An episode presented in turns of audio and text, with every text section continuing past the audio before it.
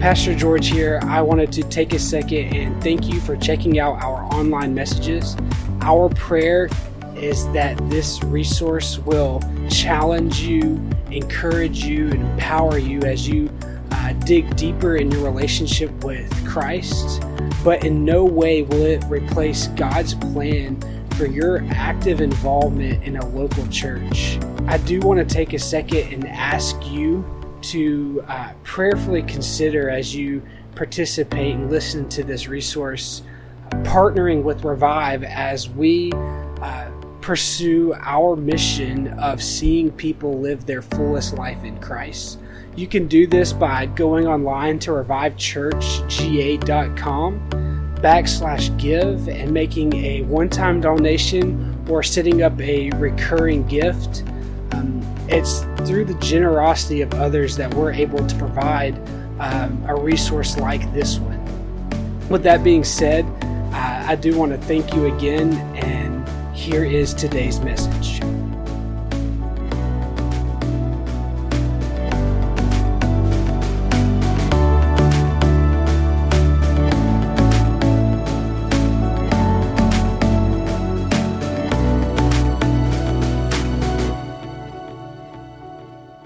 So, we are continuing in our series called 30 Minute Theology.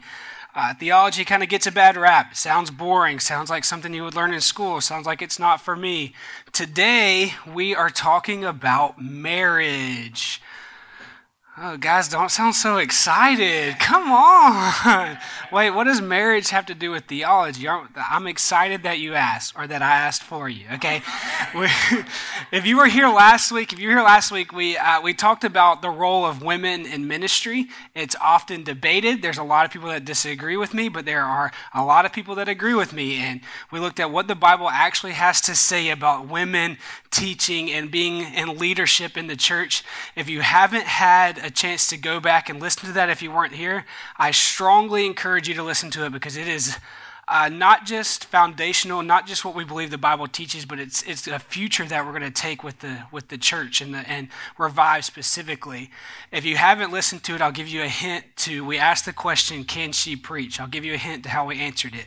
Next week, we will be having a guest speaker, and her name is Lucinda. Okay, she is uh, recently felt the call to be a pastor, and so she goes to a, another Wesleyan church that's in our area, and she's pursuing that ordination call. And one of the beautiful things about a church our size is people that may not get the opportunity to develop their craft, develop their skill, they can have that opportunity here.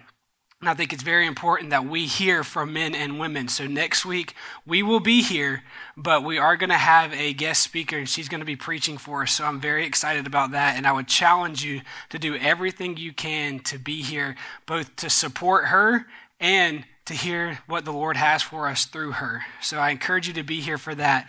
Um, I make that announcement because today's message is kind of a continuation because I've always felt that the Bible uh, lifts up women being ordained and being in ministry, but I haven't always felt that it was the same inside of marriage, right?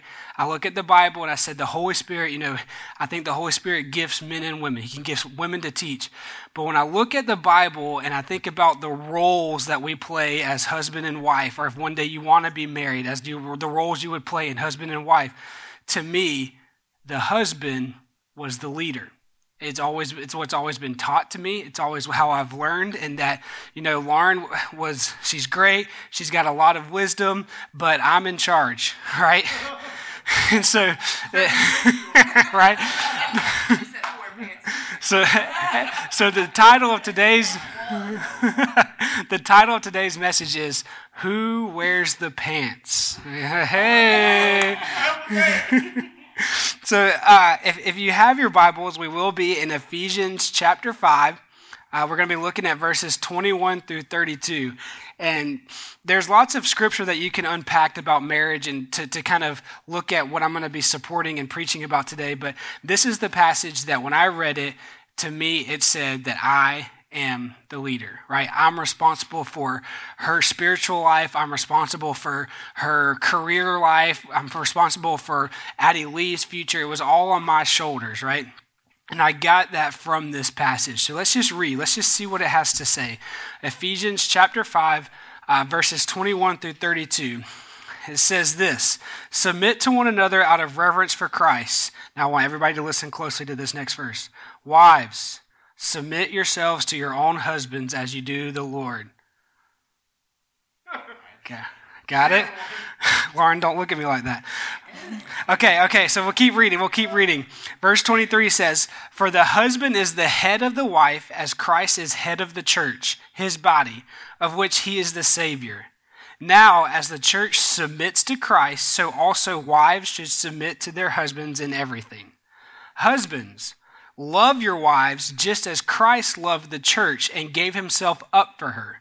So make her holy, to make her holy, cleansing her by the washing with water through the, through the word, and to present her to himself as a radiant church without stain or wrinkle or any other blemish, but holy and blameless.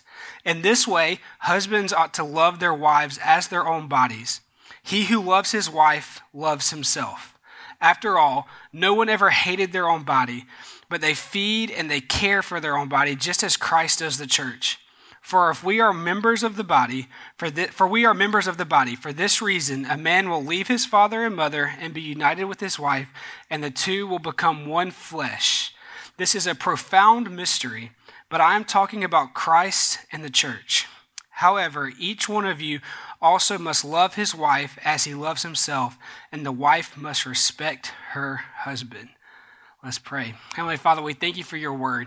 We thank you that through your miraculous power, it's been preserved over all of these years, that it's there for us to read and study and apply to our life. I pray today, Holy Spirit, that you will just wrap us in your arms, that you will speak through me, that it wouldn't be my words, but it'll be your words, that you'll speak to specific situations, whether I talk about them or not, that you'll, Lord, you'll just whisper in our ears the direction the guidance that you have for us. In your name we pray. Amen. So, we're looking at this passage, and it tells me that wives should submit to husbands because husbands are the head of their wife as Christ is the head of their church of the church, right? But if you go back to week 1 of this series and we looked at the Bible, we said that the Bible is a group of letters written to, written to, a specific group of people at a certain time. It wasn't written in a bubble. That, that this is actually Paul writing to a church in Ephesus back in this old time, right? And so, if we're going to understand what the Bible means, what the Bible says, we have to understand all the stuff that's going around it. And we don't just pick out one verse, but we take all of Scripture. We let the Bible interpret the Bible, right? And if we look at the book of Ephesians, it's really a letter so, this whole book, Paul is sitting down and, and he's penning it out and he's writing it and he's writing to this church in Ephesus and he says, Hey, I've got this message for, you, for this church, right? I want somebody to stand up and read this letter to the whole church so everybody can hear it. And this whole letter has a theme. It's all got this description, this whole, it's all got this thing that Paul's trying to get at. And we're just looking at one little part of it. But if we look at the whole book, the whole letter of Ephesians, we see that Paul is championing championing unity, right?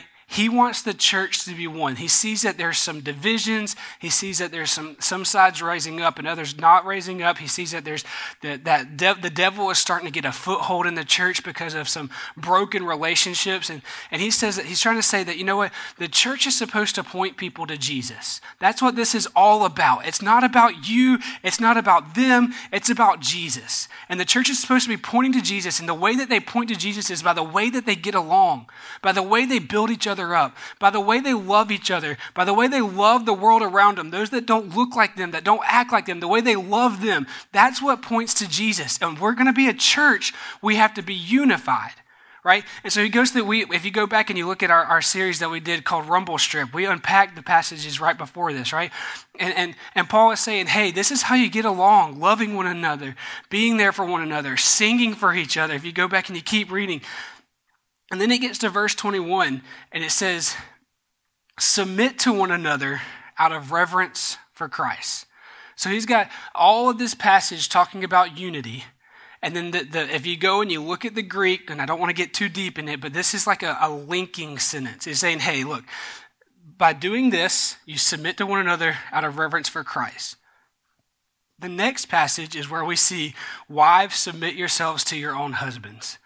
But if you go back and you look at the original language that hasn't yet been translated into English, that word submit is not there.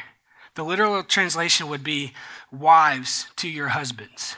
So, what Paul is saying, he's saying, hey, look at what came before this. Look at what came before this. I said, submit to one another. So wives submit to you. This is basically like an illustration. You guys know how I use illustrations sometimes where I make a point and then I tell a story that kind of explains or amplifies that point. Well, that's what Paul's doing here. He's saying, hey, we want unity, submit to each other. For example, one way that you could be unified is in your marriages. Wives, you should submit to your husband as your husband is the head of the church, as the head of the, of the wife, as Christ is the head of the church. It's, we're supposed to be unified. And Paul is saying, this is how you do it. He, he's talking to marriages because he sees the potential and the power of marriage. You got to understand that, that when I read this, when I read this passage, I feel like Paul's talking to me. Can I just kind of, can I tell you what the Holy Spirit kind of did to me when I read this passage? The, the Holy Spirit starts asking me, he says, you know what? How's it going? How's it going with your marriage? How's it going with your relationships? Specifically, George, with Lauren. Are you joyful? Does your marriage make you happy? Not just in like happy, like I just got to watch my favorite TV show, but like even when life is crumbling around you, is your marriage there like a rock bringing you joy? But not just you, what about Lauren? Is she happy? Is your marriage bringing joy to her? Is your spouse joyful? Listen to me. Maybe the Holy Spirit is asking you this morning Are you joyful when you look at your marriage? Is your spouse joyful when they think about your marriage? Are you unified or do you fight all the time? Are you thriving? Is your spouse thriving? Are your kids thriving? If you go into, if you keep reading past what we read into, it talks about children obeying your parents. It's talking about this family unit, this relationship. And Paul is saying, hey, the church is vitally important in advancing the gospel. But inside of the church are these tiny little church units, right? These tiny little units called the family. Is your family unified? Are you thriving? Are you moving forward? Because I think that if we can understand this concept, and Paul goes into kind of unpack what it means to have a unified family. And, and, what's crazy about this is he doesn't say, hey, when you face this issue, this is how you address it, right? He doesn't say, hey, when your husband is all he's ever doing is drinking and watching football, this is how you should address it. Or he doesn't say, hey, when your wife has stopped cleaning the clothes and they're piling up and she's not doing he doesn't talk what he says is, look, you be unified and whatever issue may come up, whatever thing may happen, whatever roadblock may present itself, if you can come back to this teaching and say, you know what? Wives submit to your husbands and husbands love your wives, which AKA is verse 21, everybody submit to everybody, then you can address those issues. So Paul is saying, hey, Let's be unified. It's not about wives submitting to a husband who is in authority. Uh, if you go back and you listen to last week's message, we go into it a little bit deeper, but there's a, a, verse in Matthew where the Pharisees come to Jesus and they say, they're talking about marriage. They say, Hey, Jesus, when is it permissible for a man to divorce his wife? And at this time, you got to understand that women were property. A man could divorce his wife whenever they wanted. And Jesus says, Well, let's go back to the beginning. Let's go back to the beginning. And he, he tells them the creation story of Adam and Eve. And, and, and, and it, when doing that, he, he says that the, God created humanity in my image, man and woman. They were both given authority not over each other, but over the earth, over creation. See, there's this unified authority, this co leadership, this us together, not man over woman, but man and woman. You saw the scripture on the screen during our prayer time, but Galatians 3:28 says that there is neither Jew nor Gentile, neither slave nor free, nor is there male and female, for you are all one in Christ. So what's really interesting about this is when it's talking about Jews or Gentiles, slave or free, it's talking, it says nor, right? Neither slave nor free, Jew nor Gentile. But when it gets to male and female, it says male and female. It doesn't say nor right? And so you, what's crazy, what's cool is when you look at the Bible and you see these little nuances like that, you realize that there's a significance there. If you go and you look that that God created them man and woman, male and female. There's neither male and female. Paul is drawing, he's drawing this conclusion. He's saying, hey, he's echoing what Jesus taught. He's saying that, listen, men and women are different. They're different. We're created different. There's different things that, that give us drive. There's different things we're passionate about. And even inside of your own relationship, you have different upbringing. There's different things that your family valued versus what your family valued. It's like two worlds combining, right? And Paul is getting at that. He's saying, listen, draw, listen to this. There's, there's not male. You guys are different. You're different. You have, you have, you both have things that are just amazing about you, and you both have things that you need to work on, right? But what happens is when we get into a relationship, when we get married, correct me if I'm wrong, you've got these two cultures, these two worlds colliding, right? Do we open up presents on Christmas Eve? Do we open up presents on Christmas morning? Do we go see your family? Do we go see my family? Do we what's our traditions? Are our kids going to believe in Santa or are they not going to believe in Santa? Are our kids going to are they going to go to uh, private school, public school? Are they going to be homeschooled? Well, I was homeschooled, yeah, but I went to private school and I definitely turned out better than you. So our kids, you see what I'm saying? You have these two worlds colliding. And what happens when two worlds collide?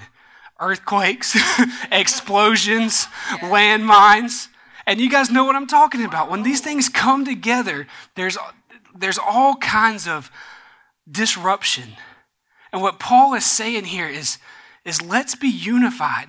Let's take these landmines and turn them into fireworks, if you know what I'm saying, right? Like that's what Paul is getting at. He's saying we are unified because our marriages are not about us. They're a picture of the relationship that we should share with Jesus. No matter what's going on around us, we can have joy.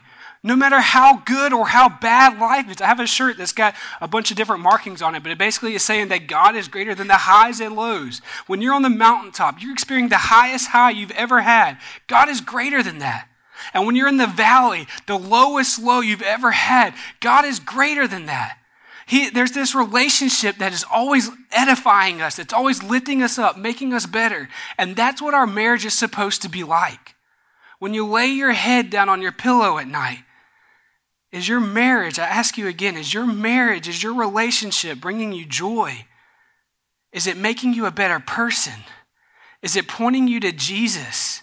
Is it pointing your kids to Jesus? Is it pointing your relatives, your friends, the people you see at the grocery store? Is it pointing people to Jesus? Because that's when our relationships begin to soar.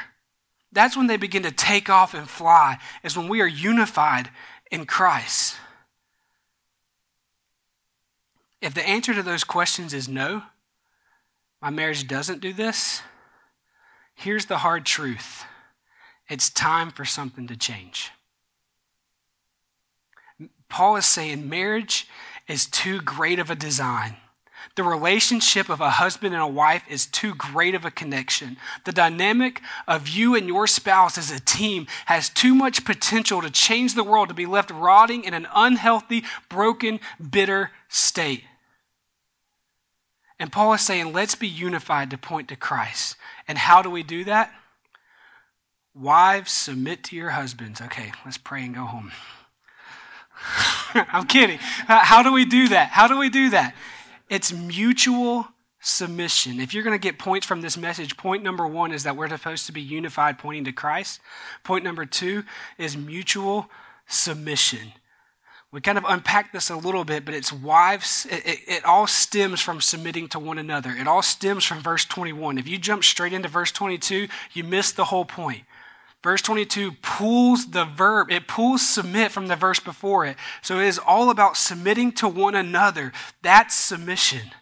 There's this, this beautiful picture. You got to think about who Paul is talking to. When he says, we have to be unified. For example, wives submit to your husbands. Everybody is like, Amen. Even the women are like, Amen. That's my role. That's what I've been taught. I have to submit that my husband owns me. That he, he's drawing people in with that statement. And then he keeps going. He says, And husbands, you should lay down your life for your wife. You should love her. You should sacrifice for her. And they're like, Hold up, what? All right, Paul. Now you had me, you had me at submit for her, but culture tells me that I own her. I don't have to submit to her. I don't have to love her. Uh, you, Jesus, it, he, he talks about Jesus, right? What did Jesus do? Jesus is in the Garden of Gethsemane. He's laying there. He's so, he's got such anguish about him that he's literally sweating blood and he's praying to God, Lord, I know what's coming before me. I know how terrible the cross is. I know how, how the, the people I love the most are going to turn their back on me. People are going to beat me and abuse me, spit on me, uh, injure me, and hang me on that cross. And that you're going to see me and you're going to see the sins of the world on me. Lord, if, if it's be your will, take this cup from me. But in that moment, Jesus who, don't get me wrong, has authority over humanity. Jesus, who is our leader, but in that moment, submits. It says, Not my will, but yours. And he goes to the cross and he dies for our sins so that you and I can have forgiveness, so that you and I can have eternal life, so that you can, can thrive, be joyful, Remember those words we were using earlier? Because Jesus led by example. And he's saying, Husbands, husbands, are you willing to lay down your life for your wife? It's mutual submission. He talks to women and men. And, and if you're like me, you heard this teaching and you say, Yeah, but he does say head of your wife, as Christ is head of the church. And Christ is our leader, right? So that means I'm the leader of my wife. That's what this passage is teaching me. And that's how I understood it for years. Even as a pastor of this church, this is how I believe. And I started studying it because, because when I looked at Lauren and I's relationship, it wasn't me leading all the time. It, revive wouldn't exist if there wasn't a conversation in our living room in South Carolina as we're pastors, as youth pastors, and Lauren says, Hey, I feel like God is telling us to move on. She's leading me, leading me in this moment because I don't want to. Saying, no, I'm going to be a youth pastor. I'm going to stay here. God starts to stir her heart first. She starts to say, hey, I think God's releasing us. And she leads me out of the youth ministry. And if it weren't for that conversation, if it weren't for that mutual submission, if it weren't for her leading me, Revive wouldn't exist. We wouldn't be here today. And so when I'm thinking about and I read this as I'm the leader and I'm always leading, but I look at our relationship and our marriage, listen to me, there's a lot of things I do wrong all the time, but I love our marriage and I love our relationship. And I don't always get it right, and she doesn't always get it right. We fight, right? Trust me, we fight. But our marriage is like this rock that sustains me. It's, it's a picture of Jesus. Jesus is my rock. Jesus sustains me, but he uses Lauren over and over again. And I realized that, that I believed that I was the leader and that Lauren was to, to follow me but that wasn't really what was happening. And if, if we're happy and that's not what's happening, and that doesn't really support all of what I see in Scripture, what could Paul be talking about? Why would he use this terminology? And so I started to kind of dig into this and get a little deep in it. And, and what I discovered is, again, going back to the original language, when he uses this word for head, that sometimes it means head like a CEO, like a leader. But most of the time, and not just in the Bible, but if you look at other Greek documents that were written at the same time as the Bible, so the people that Paul's writing to, the way they would understand writing in this time, most of the time, a majority of the time, almost always, head means source, as in like the source of a river. The head of a river is where the water flows into the river, where it begins. Remember how Jesus went back to the beginning? Paul is saying if we go back to the beginning, man is head of the wife because Eve comes from Adam. But if we if you go back and listen to last week, in no way does that show any kind of hierarchy or subordination because Adam and Eve were equal. And Christ is head of the church as in he is the source of the church. We get our strength, we get our being, we get our everything we do is it flows from Christ. And so if you my my better understanding of is not head as in CEO, but head as in source. And the reason I think that is because I believe that, that businesses run better with one CEO and not two, right? And I used to apply that to the husband and wife. Like a, a, a household is going to run better if it's just the husband as the CEO and the wife is following.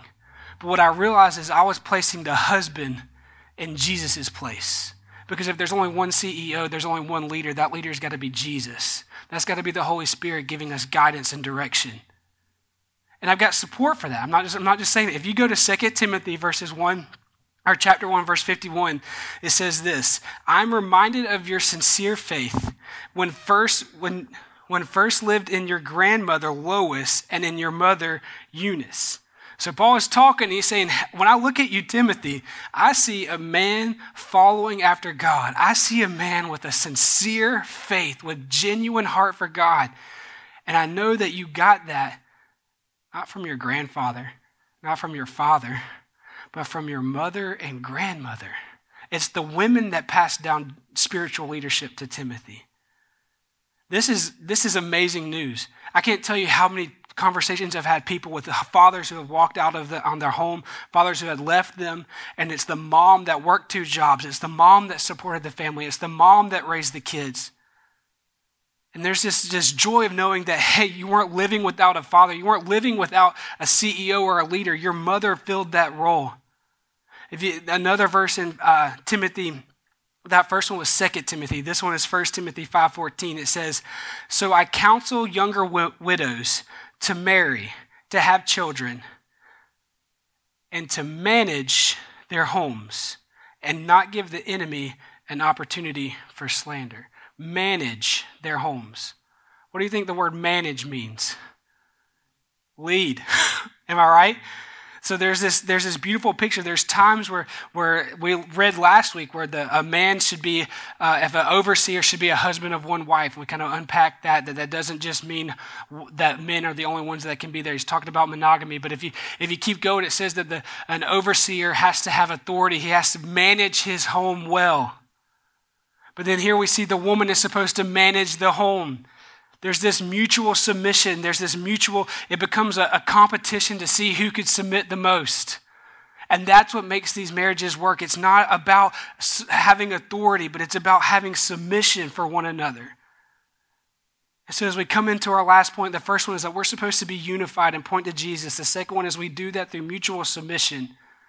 And that means that marriage is not a hierarchy, but the third point is marriage is co leadership. You're in it together. It's a submission competition, if you will. Not seeing who can have their way, who can get their dreams, who can get their things achieved, but you start thinking of the spouse over yourself. You do everything in your power to place the spouse's dreams and desires above your own. What would our marriages look like if we were willing to lay down our career so that our spouse could have their dream? What would our families look like if we cared about the other person more than we cared about ourselves? It's about seeking Christ and allowing Him to be the CEO, Him to be the leader. There's a, I was listening to this uh, kind of prayer experiment, and what they did is they had two people who were strangers. They sat down across from each other, and when they're sitting there, they take a certain amount of time and they sit there quietly and they just pray to God to themselves. And they're asking the Holy Spirit to, to, remove, to remove any sin from their life. They're asking the Holy Spirit to speak to them. They sit there quietly and they listen. They just listen. And after some time of doing that, they begin to pray for the person across from them in complete silence. They never pray out loud. They're just praying for that person across from them.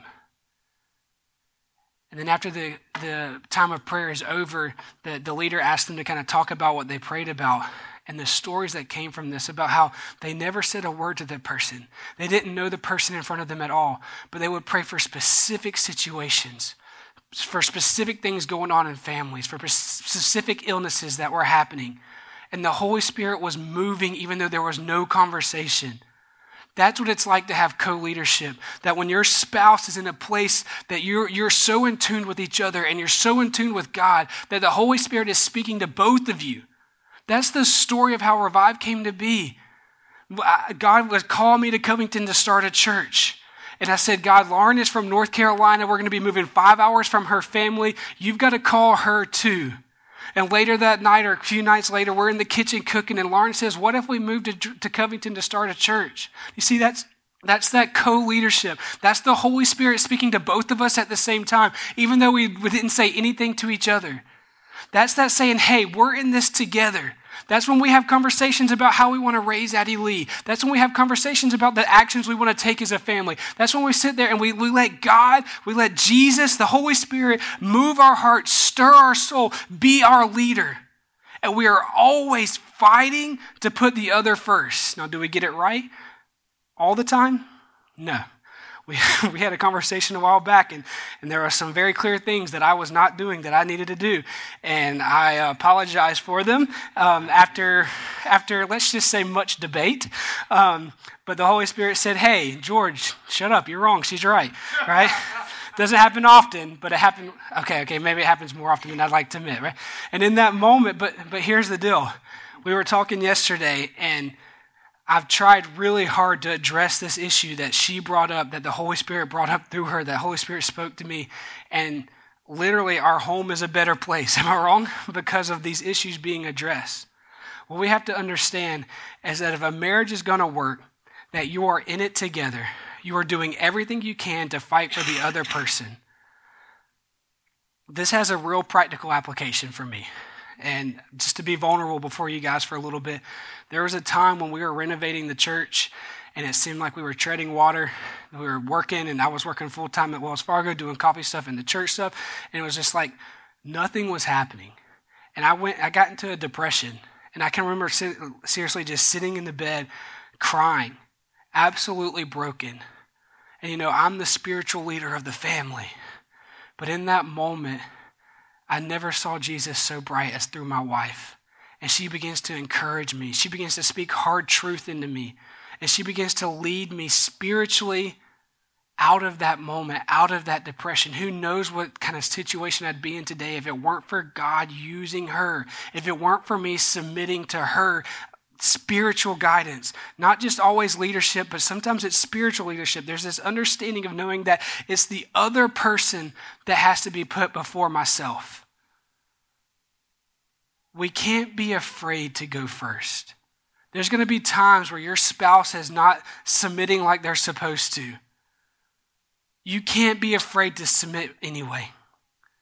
You have to let God lead. Don't submit in a situation that's causing you harm or there's abuse in it. And don't hear me wrong. What I'm saying is that if you are fighting for each other, that even when your spouse, oh, they're getting on your nerves,